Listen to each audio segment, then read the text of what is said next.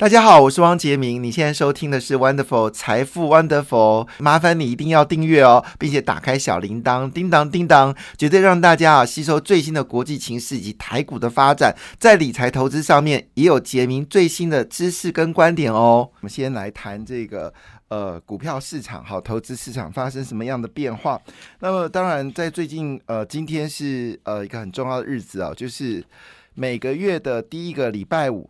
都会公布哈上个月的就业数据，而这就业数据呢，通常都关系到美国联储局这一次就是关心就业的状况。他说就业实在太强劲了，所以必须升息。这是什么样的言论？我其实。有一点点的不理解哈，不是就业状况比较好，大家收入比较多吗？这跟通膨真的有直接关系吗？通膨的问题是因为美国联储局印太多钞票，好不好？好了，所以因为这个情况呢，使得市场在昨天呢是有一点的紧张哈。那昨天美国道琼工业指数又再次失守了三万点啊，昨天是跌掉三百四十六点九六点，那跌幅有一点一五个百分点。其中大家比较关心的还是费半指数哦。那当然，昨联电公布，联电公布了业绩哦，非常好，成长高达了百分之三十哦。那今天台积电会公布业绩了，好，因为这个双十国庆，呃，之前呢剩最后一个上班日哦，就今天，所以今天应该很多公司会把呃，就是这个九月份的营收来公布哦。那目前为止呢，用一句英文讲叫做 “so far so good”，好，就是到目前为止电子业所公布的财报。大部分看起来还算是可以的，消费性的 IC 稍微弱一点点哦，但其他部分都是公布了比预期来好的数字哦。那昨天也看到，在面板类股呢也开始有非常大的一个反弹哦。主要原因呢是说大家都把价动率降到六成以下，那么因为出货减少。加上中国封城的关系哦，那终于看到面板价格呢是有止跌的一个状况，那可能是赚比较少，但现金流是可以增加的部分哦。那昨天呢，其实呃除了美国股市是修正部分哦，非半指数修正了零点五九个百分点，纳斯达克修正零点六八个百分点之外呢，同时间哦，同时间呢，昨天。呃，这个美日本跟韩国股市呢也都上涨哦。日本上涨零点七个百分点，韩国股市的上涨一点零二个百分点哦。那欧洲股市第二天修正哦，那修正幅度比较大的是法国股市是下跌了零点八二个百分点。这部分当然是有点担忧，就是油价又再次上涨啊，就是 OPEC Plus 好又决定要减产两百万桶，从十一月到十二月哦。那这个十月份已经是呃呃九月份其实已经减产了。就是我们说的一百万，十月份已经说要减产一百万桶哦，那现在要再减产两百万桶，所以这个每一天就减产三百万桶哦，那当然也让油价上涨，市场有一些担忧的一个气氛哦，所以看得出来，就是欧洲股市呢正受这样的一个影响。不过乌克兰战事似乎还是蛮顺畅的哦。那据了解，现在已经从打到顿巴斯的这个主要的这个呃，就是我们说俄罗斯之前长期所持持有的地盘，那么北方。的阵线呢，基本上应该都被乌克兰东攻破了。那乌克兰正在加速的去清理啊，就是其他的两个这个州哦。那南方赫尔松呢，也开始有不错的一个战绩哦。在冬天的看来之领之前呢，看起来乌克兰战事呢还算蛮顺畅的哈。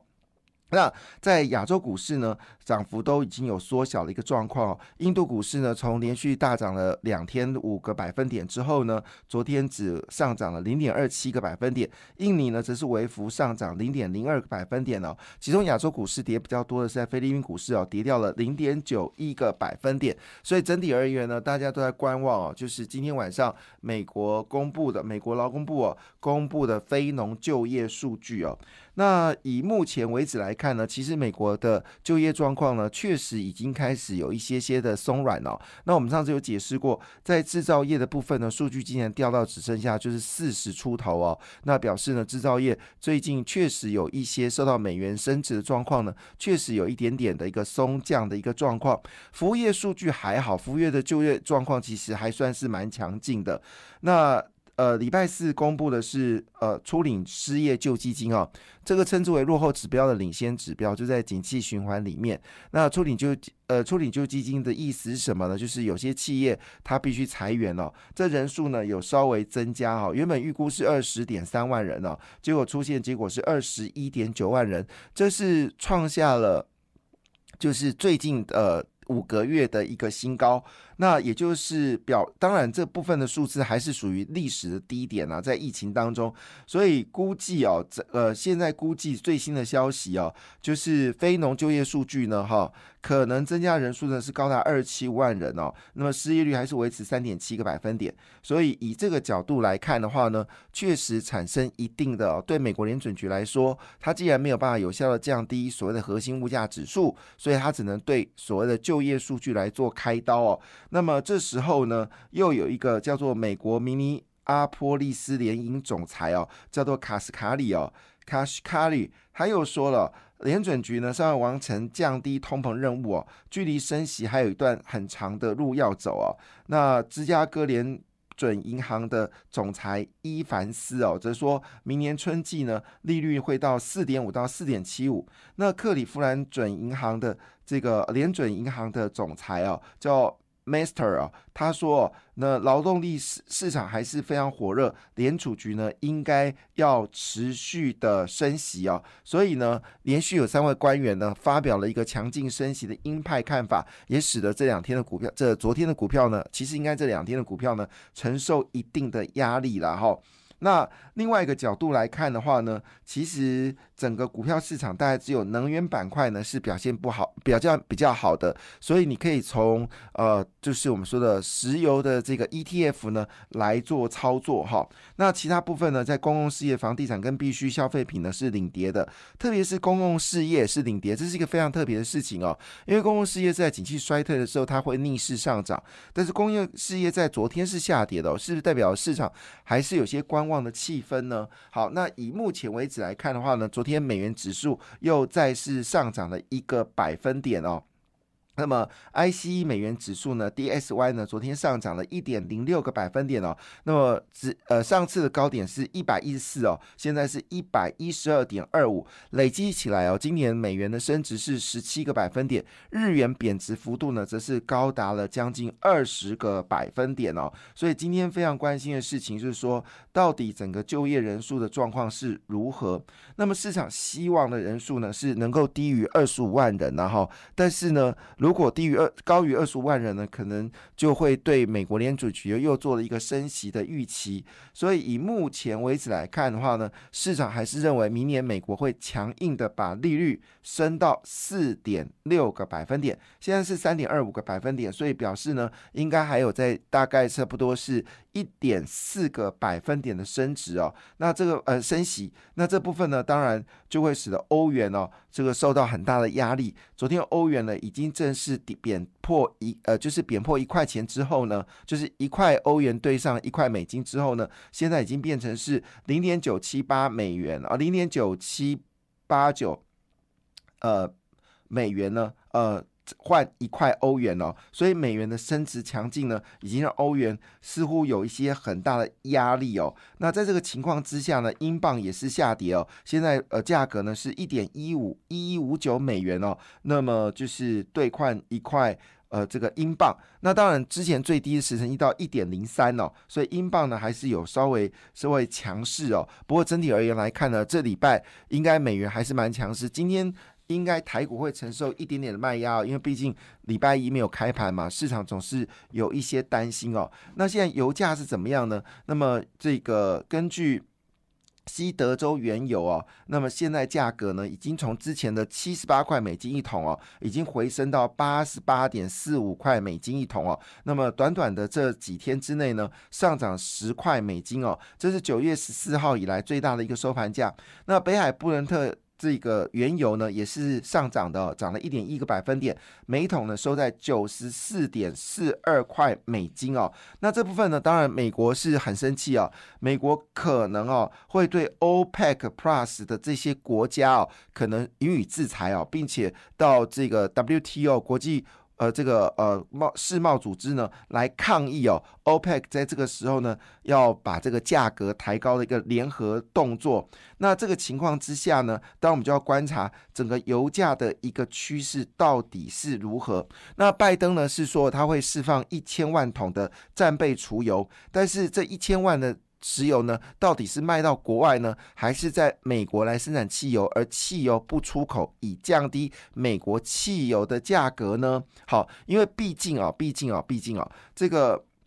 石油价格是一个概念，但是汽油价格才是美国最在乎的一个状况哦。所以美国似乎已经正式要考虑哦，是不是要出口汽油跟它精炼的石油产品哦，来避免哦，就是因为你把汽油卖到国外之后呢，使得美国的汽油价格上涨。那么今天呢，在整个台股开盘的重要消息，就是国安基金呢是确定哦不退场，那还会有三天三个月的一个就是撑盘哦，那。一定要就是避开十一月、十二月美国联储局升息这两次之后呢，市场的气氛可能才比较稳定。所以呢，基本上呃，国安基金呃有五千亿的实力哦，五千亿的实力。可是呢，事实上最近它护盘的金额其实只有一百一十二亿元哦，目前呢是亏了八点一六亿元。但是国安基金呢，基本上。还是维持一个买进的策略，没有改变哦。那当然，在昨天呢，其实最关心的还是苹果光的状况了哈。那么苹果呢，最近呢，这个呃，就是呃，这个呃，价格还算是相对比较强劲哦。那诶，在这边我特别提一件事情哦，就是因为现在所谓的就是呃。这个呃，我们说的电手手表哈，智慧手表呢，销售的不错，所以谷歌呢也开始从所谓的这个手机呢，也发表了它的 Pixel Watch 哦。那这 Pixel Watch 的价格当然一定是比比。Apple Watch 来的便宜哦，它的整个样态呢是非常年轻化。那这个价格左右呢，应该在一万块左右哈。那这个是最新的消息。那估计呢，它代工厂商应该还是台湾哦，但是没有说明它是交给谁来代工的哈。那呃，另外一部分呢，就是谷歌呢也开始。出它最新的这个手机哦，是 Pixel Seven Pro 哈，那预计它有一千两百万的话术，三十倍的高解析功能哈，那当然它的价格是在一万八千块左右，一万九千块左右，价格也比之前大概贵了差不多是两千块钱哦。好，那因为呃整个趋势看起来哦。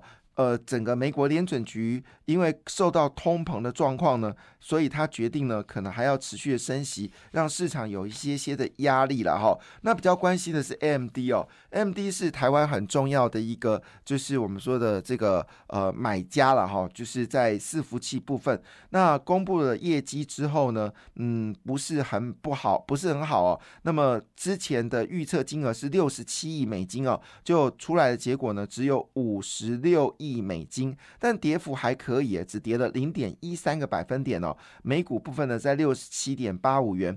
那我们知道，其实 M D 之前呢，最高是超过了一百四五十块美金哦。这波跌幅其实是蛮蛮深的哦。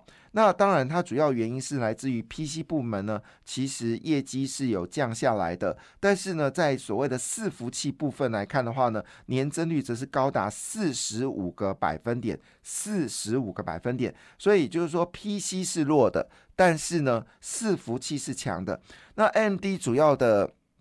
厂商呢，当然就是锦硕跟南电。那锦硕跟南电呢，最近公布业绩哦，也是强滚滚哦。等我来跟大家来稍微聊一下下哦。所以我们说，真的，今天其实最关心的还是在于，就是美国呃劳工部呢所公布的非农就业数据。好，那这个数据还没有公布完之前呢，其实可能市场。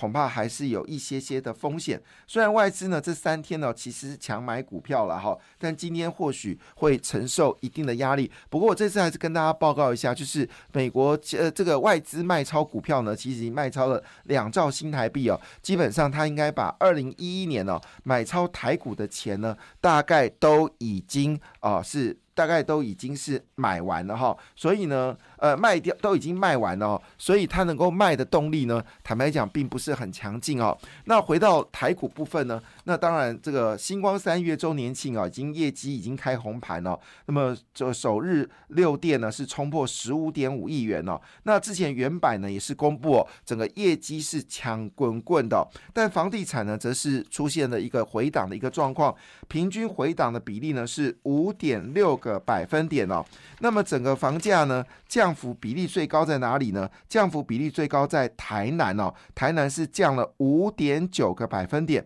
那哪个地方降最少呢？答案是桃园哦。那么桃园呢是降了四点九个百分点，所以房地产呢确实已经有下降的方式哦。呃，所以银建股你可能是真的不要来做买进的动作。